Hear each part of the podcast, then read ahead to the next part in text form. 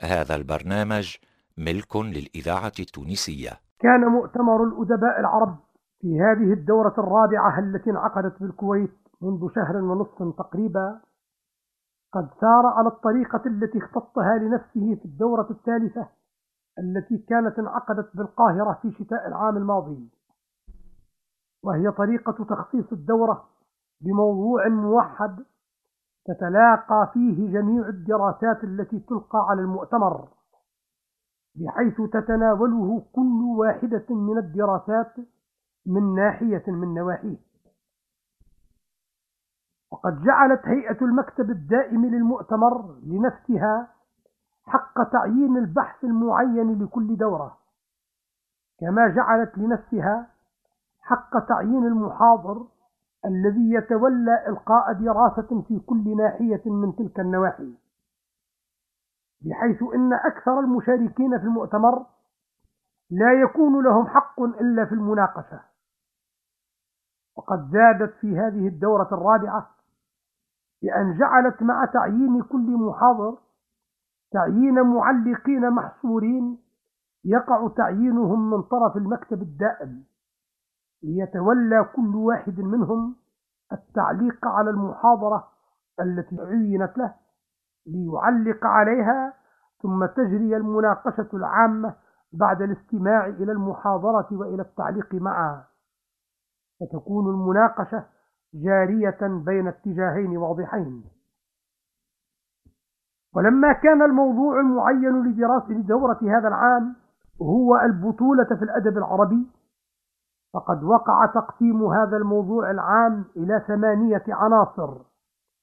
أصبح كل منها موضوعا خاصا خصصت لكل عنصر من تلك العناصر جلسة عامة من جلسات المؤتمر تجمع جميع المشاركين وفيها يدرس الموضوع بالاستماع إلى المحاضرة ثم التعاليق ثم المناقشات.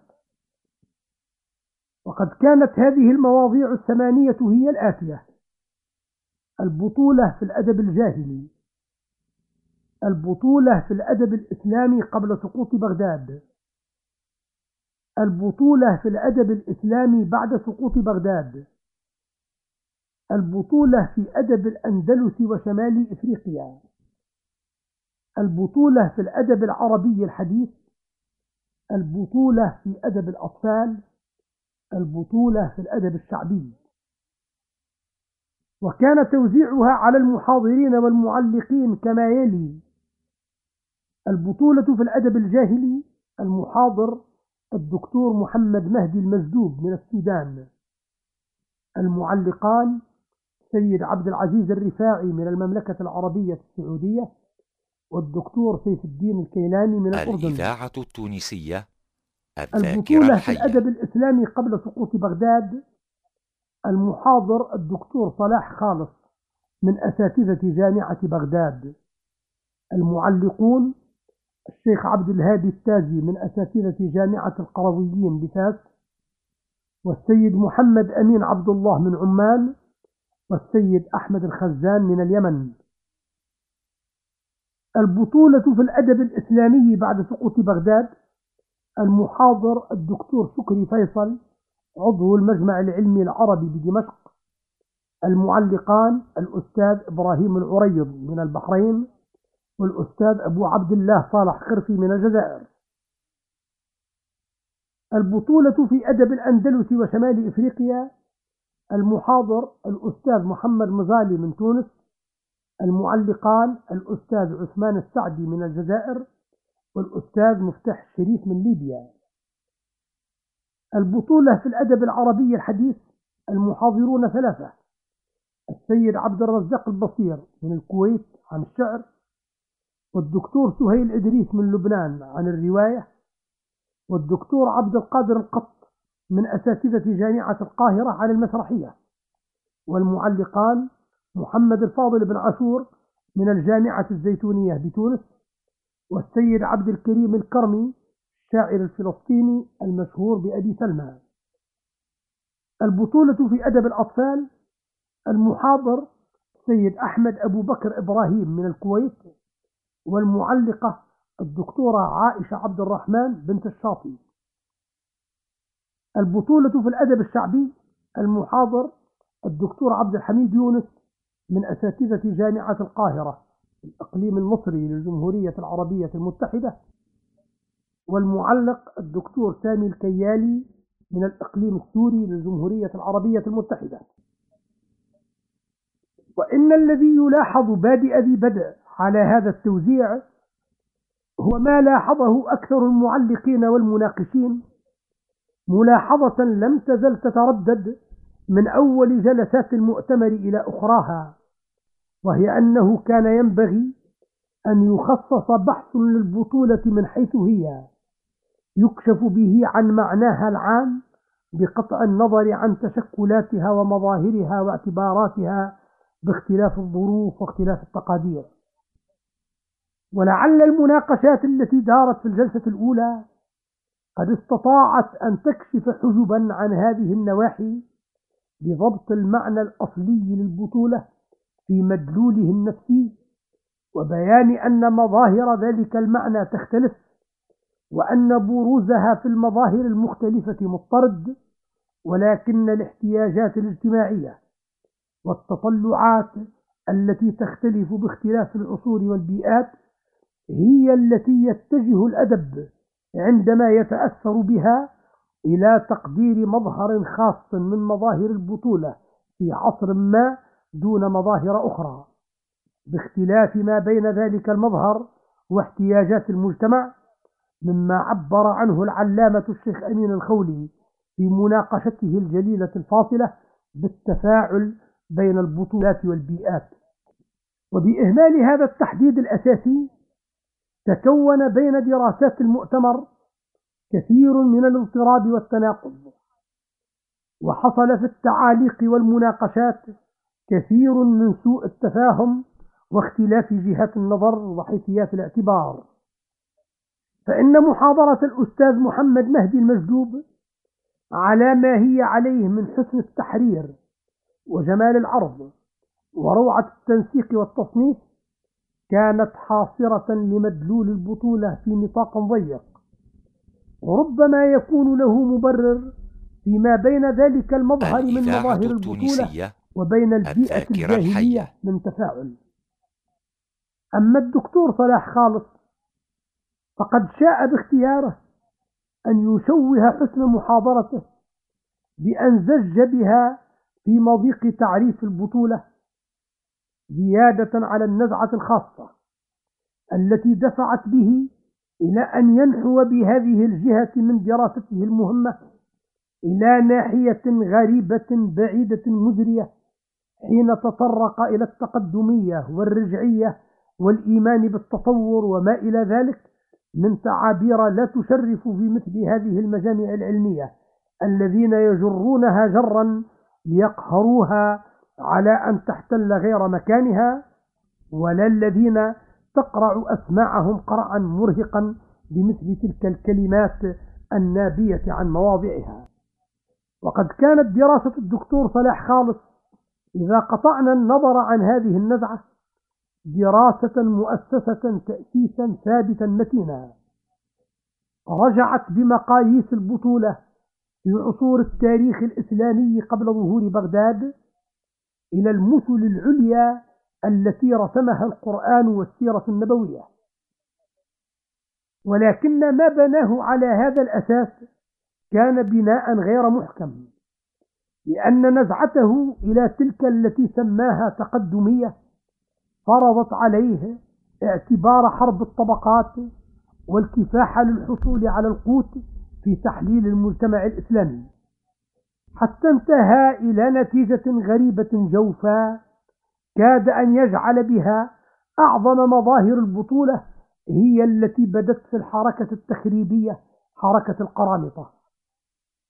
ولقد تعثر الدكتور صلاح خالص طويلا في ذيول بحثه الضافية فسار على غير منهج إذ أقبل على نفسه يستخلص صور البطولة مباشرة من تحليله الاجتماعي دون أن يعرج على الأدب ليستجلي منه صور البطولة كما رسمها الأدب وعلى النحو الذي خططت عليه عناصر الدراسات. على أنني وقد ذكرت الوفاء بعناصر الدراسة والتزام السير على خطتها كنت أود أن أنوه في مقابلة نقدي للدكتور خالص بما بدا في هذا المعنى من التزام خطة الموضوع التزاما دقيقا والوفاء بعناصره وفاء محكما من طرف الأستاذ محمد مزالي لولا أن طبعه الكريم قد شاء له أن يدعي أنني شريك له بقسط في بحثه القيم فعقد بذلك لساني عن الوفاء لذلك البحث النفيس بما يستحق من تقرير وأما الأستاذ الدكتور شكري فيصل الذي تناول البطولة كما يصورها الأدب العربي الإسلامي بعد سقوط بغداد فقد كانت دراسته شاملة لفنون الأدب بمعناه الواسع بحيث تناولت ما يقل أن تتناوله عادة الدراسات الأدبية من الإنتاج العلمي وكان في ذلك موفقا. ولكنه لم يتناول نصوص النثر العلمي ليستخرج منها صور البطولة كما تناول نصوص الشعر ليستخرج منها حكمه على الشعر في تلك الحقبة بأنه قد أصبح قاحلا كالحا. بل اكتفى بأن جعل العمل العلمي بذاته في دقته وسموه وتأبيه الخضوع مظهرا للبطولة. ومع ما وفق فيه الدكتور شكري فيصل من الحكم على الشعر بالجفاف وتوسيع دائرة نظره لتشمل النثر العلمي فإن هذا التوفيق قد نبا عنه عندما اقتنع بأن الشعر على ضعفه والنثر الفني على هزاله لا يسمحان بالتوصل إلى استجلاء صور البطولة التي كانت تملأ النفوس في تلك الحقبة. والحال أن لزائم أن يزعم أنه لو وقع تحليل أغراض الشعر ودرس مراميه وتحليل معاني الرسائل ومقارنة ذلك بخطب الكتب ومحتوياتها والأوصاف الواردة في الرحلات والمقامات والمناظرات لأمكن التوصل بذلك إلى استجلاء مقياس البطولة في نظر البيئة الاجتماعية التي تصورها هذه المجموعة الكبيرة من الأدب. ولكانت بذلك نتيجة هذا الدرس إيجابية لا سلبية بقطع النظر عن كون الصورة التي تبرزها لنا تكون محببة معتبرة أو تكون بعكس ذلك. الذاكرة الحية. وبقدر ما وسع الدكتور شكري نطاق بحثه من ناحية الموضوع فإنه قد أجحف به تضييقا من ناحية المادة لأنه لم يتناول بدراسته الأدب في المغرب العربي فكان تعليق الأستاذ صالح خرفي مع ما تلاقى منه مع محاضرة الأستاذ مزالي خير سداد لذلك العوز.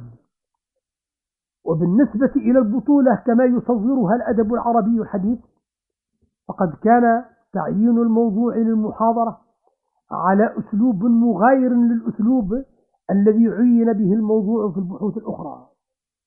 فلم يعطى الموضوع على شموله لمحاضر واحد وإنما فصل إلى ثلاث نواح أعطيت كل ناحية منها إلى محاضر. فكان هذا التوزيع متلافيا لما شكى منه المحاضرون في البحوث الأخرى من رهق بسبب اتساع دائرة البحث.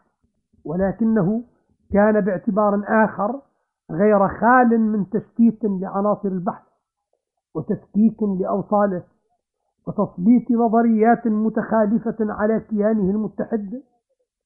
لما تناوله دارس موضوعه بأسلوبه الخاص. والحال أن الموضوع الذي تداولته الأساليب المختلفة والطبائع المتباعدة ليس إلا دراسة حقبة واحدة من حقب التاريخ الأدبي. ومع ذلك فإن الاختلاف بين مناهج الدارسين لم يكن عظيما. فقد تلاقى الأستاذ عبد الرزاق البصير والأستاذ سهيل إدريس على نظرية واحدة في تصوير العامل الأصلي لإنشاء روح الأدب الحديث. ورجع به إلى احتلال فرنسا لمصر. كما تلاقيا موفقين في استجلاء أهم خصائص الأدب الحديث وهو ظهور البطولة الجماعية الشعبية في الشعر وفي الرواية. ولقد امتازت محاضرة الأستاذ سهيل إدريس بعمق الدراسة ودقة تحليل الروايات التي اتخذها مثلا لبحثه. وعلى هاتين المحاضرتين كان تعليقنا الذي ألقي في جلسة المؤتمر مناقشة لتقديرهما لمعنى تأثير الحملة الفرنسوية على مصر في تكوين النهضة الحديثة. وكان حديث الدكتور القط عن المسرح والسينما متلاقيا مع الأستاذين سهيل إدريس وعبد الرزاق البصير في تصوير طغيان الروح الشعبية والتحرك الجماعي على فكرة البطولة في العصر الحديث على أن البحث انتهى بحسن تحليله إلى أن المظهر المعتبر للمسرحية العربية هو مندمج في الشعر لأن, لأن المسرحيات المعتبرة هي مسرحيات شعرية ألفها شعراء من رجال القصائد لم يتخصصوا للفن المسرحي. ولذلك آل هذا البحث إلى تصوير للناحية التي يجب التوجه إلى ملء فراغها من الأدب المسرحي وإلى توصيات بحلول مرجوة لتلك المشكلة التي لم تزل أعقد مشاكل الأدب العربي الحي وهي مشكلة المسرح.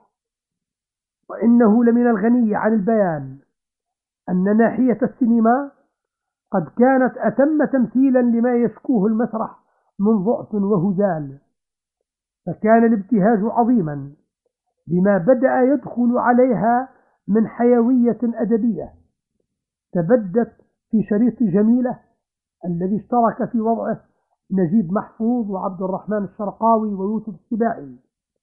فكان اطمئنان المحاضر إلى ذلك المظهر مؤيدا بمشاهدة أعضاء المؤتمر لذلك الشريط في عرضه الأول هذا البرنامج ملك للإذاعة التونسية. وكان البحثان اللذان ختمت بهما جلسة المؤتمر. هما بحث البطولة في أدب الأطفال وبحثها في الأدب الشعبي. وقد كان أكثر اعتماد بحث البطولة في أدب الأطفال على تعليق بنت الشاطئ التي صححت الأوضاع ووضعت كثيرا من الحقائق في نصابها ببيانها أن الأدب يصنع ولا يصنع ويوصي ولا يوصى به. ثم كان بحث الدكتور عبد الحميد يونس عن البطولة في الأدب الشعبي محللا تحليلا دقيقا لروح البطولة في تلك الملاحم وإن كان لا يخلو من تكلف وملفتا إلى أهمية الأدب الشعبي في إمداد الموسيقى والفن وتقويم التربية. وذلك بعد بعث الأدب الشعبي وتعديله وتصفيته التصفية التي أفصح عنها بصفة مدققة في تعليقه الدكتور سامي الكيالي عندما أوضح الطرائق التي يمكن أن يهذب بها الأدب الشعبي وخاصة في صياغته ليسمو إلى مستوى الآداب التي يعتد بها. ومن مجموع هذه التفاصيل يتبين أن قيمة البحوث التي دارت في المؤتمر قد كانت رفيعة جدا وأنها قد كونت ذخرا ثمينا لخدمة تاريخ الأدب العربي وفنونه بما بذل الدارسون من جهد في البحث وما سخرت من ملكات نقدية وبيانية في التحليل والعرض. لا سيما وقد كان أكثر المحاضرين من الأساتذة الجامعيين المتخصصين فيما طرقوا من المواضيع.